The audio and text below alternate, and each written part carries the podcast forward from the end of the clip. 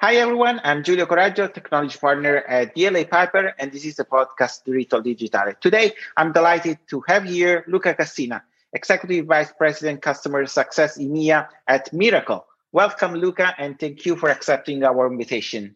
Thank you. Thank you, Giulio. Uh, so, Luca, we were discussing before this podcast, we met over uh, 10 years ago when you were at PayPal in, in Italy. Then uh, you moved to PayPal uh, to in Paris. But your career is a, a really a, a, very complex process where you went from uh, very small, from startups to multinational US companies. Now you are at Mirakl.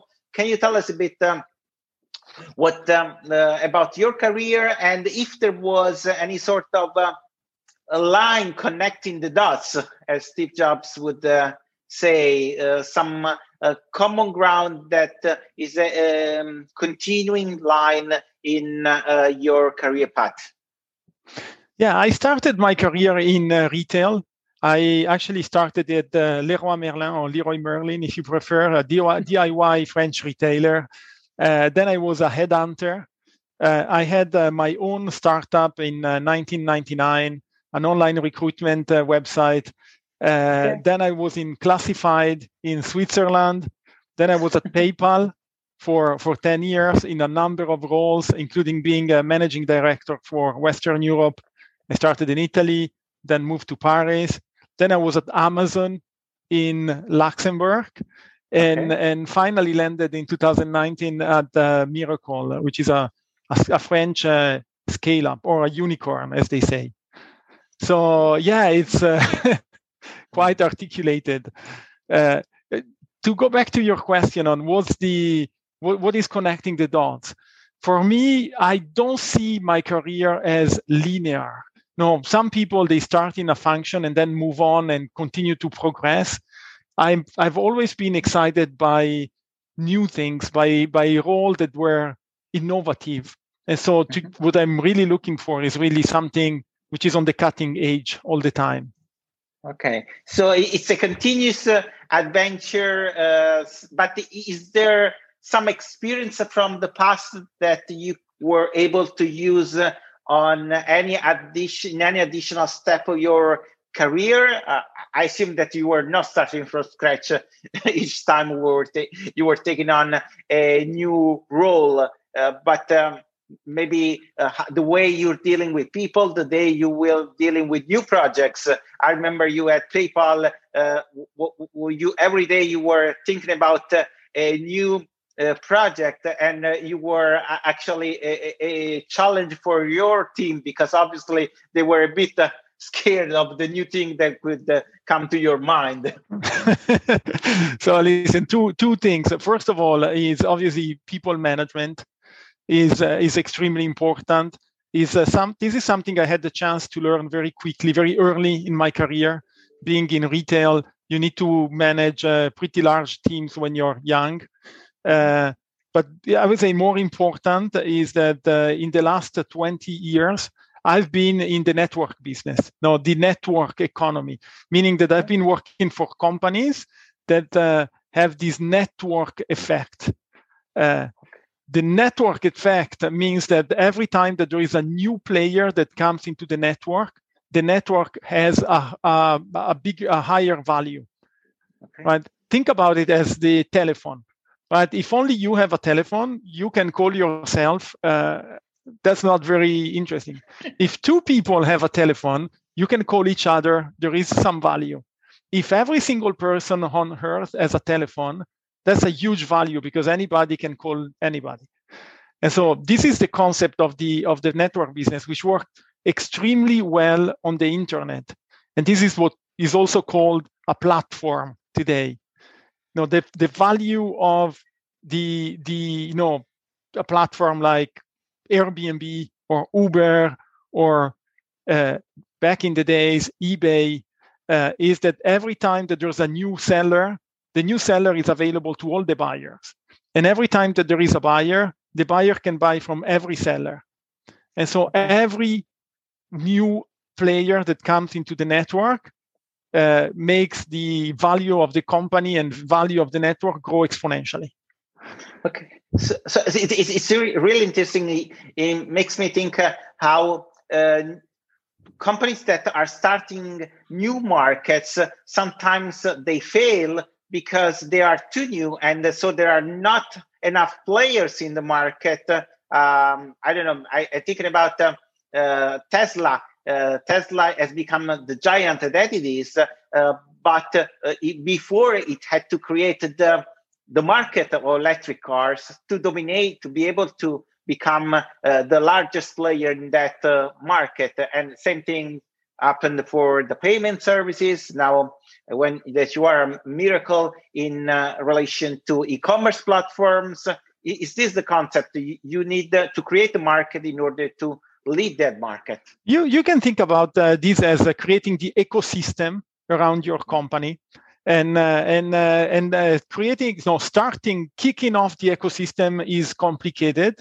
but uh, when the flywheel takes the you know it starts spinning it goes faster and faster yeah absolutely. No no no sure. And I, I, guess that this is definitely happening at the moment in the market of Mirakl that is an online marketplace uh, platform. It comes to my mind that i had uh, uh, have very traditional clients that, as a consequence of the pandemic, uh, started realizing that an e-commerce platform was important for their business, and then uh, multiple uh, e-commerce projects started popping up.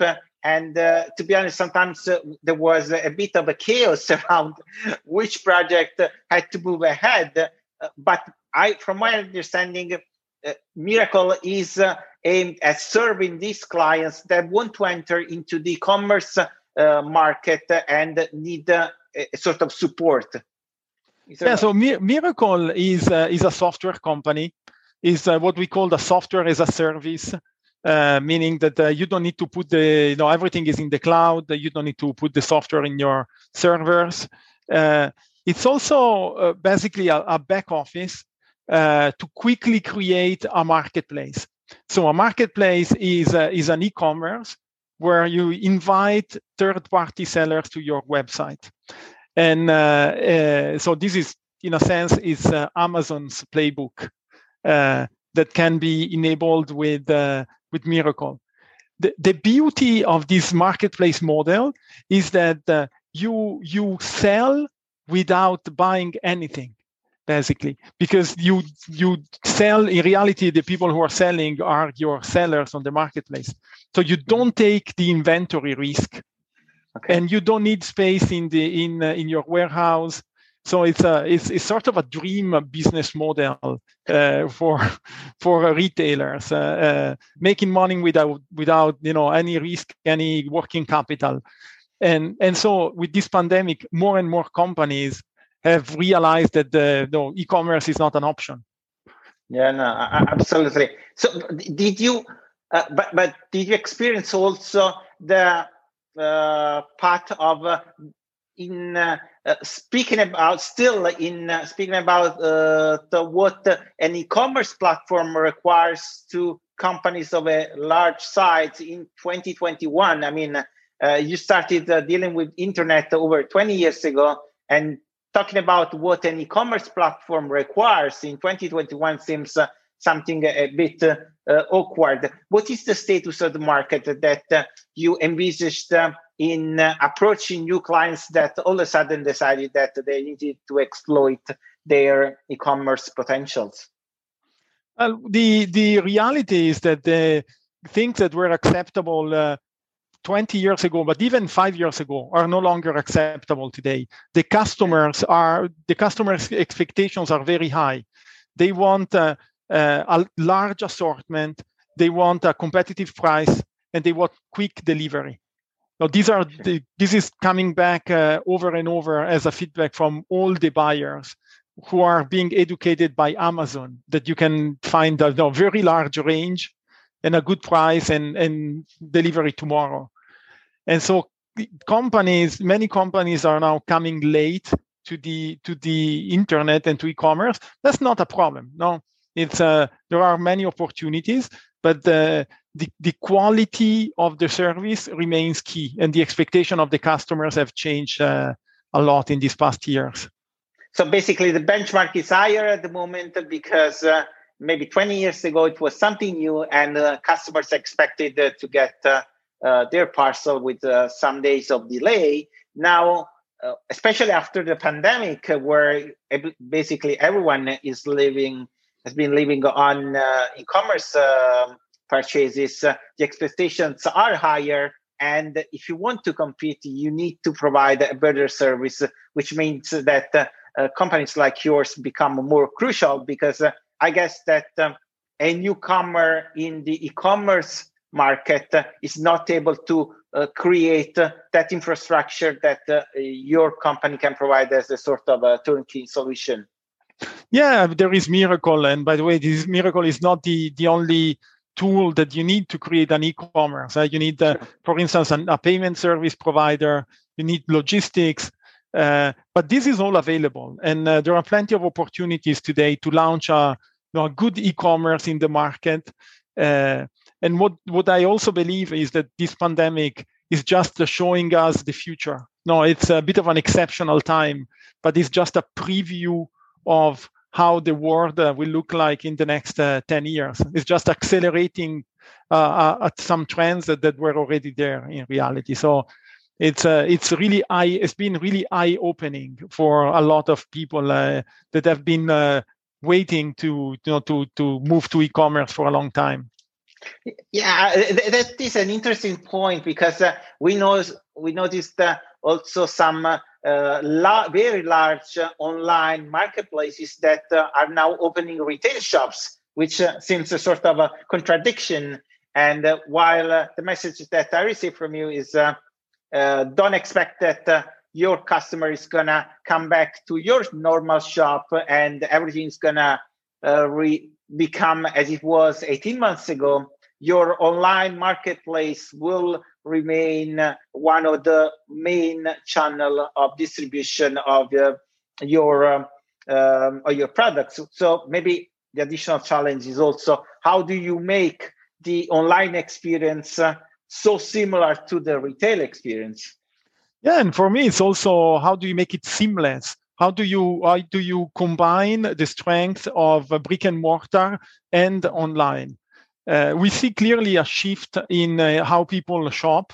We see the decline of uh, hypermarkets. We need we see that the proximity stores are coming back. In big cities, we see more and more uh, small shops or corner shops, uh, and and we see also that customers they like to buy online, but they they are also okay to pick up in store. They want to return in store uh, in some in some cases, we see companies that are also sending people from the store to the online.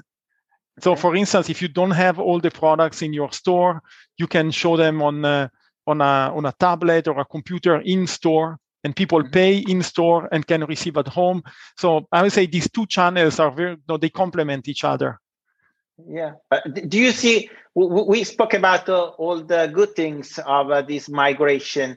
Do you see any challenge in this process towards online that uh, maybe will determine who, who, will be leading the market in the next uh, i don't know four or five years. Uh, maybe those that cannot adjust to the change. I, I, think uh, customers, they you know all of us as customers, they still like to go out and shop and go to you know not, not just a shop online, but also mm-hmm. uh, go around and visit and see see the products. Uh, uh, I, I, think there will be more. There will be more and more showrooms popping up. We already see custom com- companies that are creating showrooms for uh, e-commerce, so that uh, the customers can see the product, can touch, can try the product before they buy it. And so you yeah. see that the you cannot make it entirely digital. There's there's still a part of our brain that wants to see the product, and uh, and so some sort of hybrid uh, customer experience will be will be emerging in the in the coming in the coming years.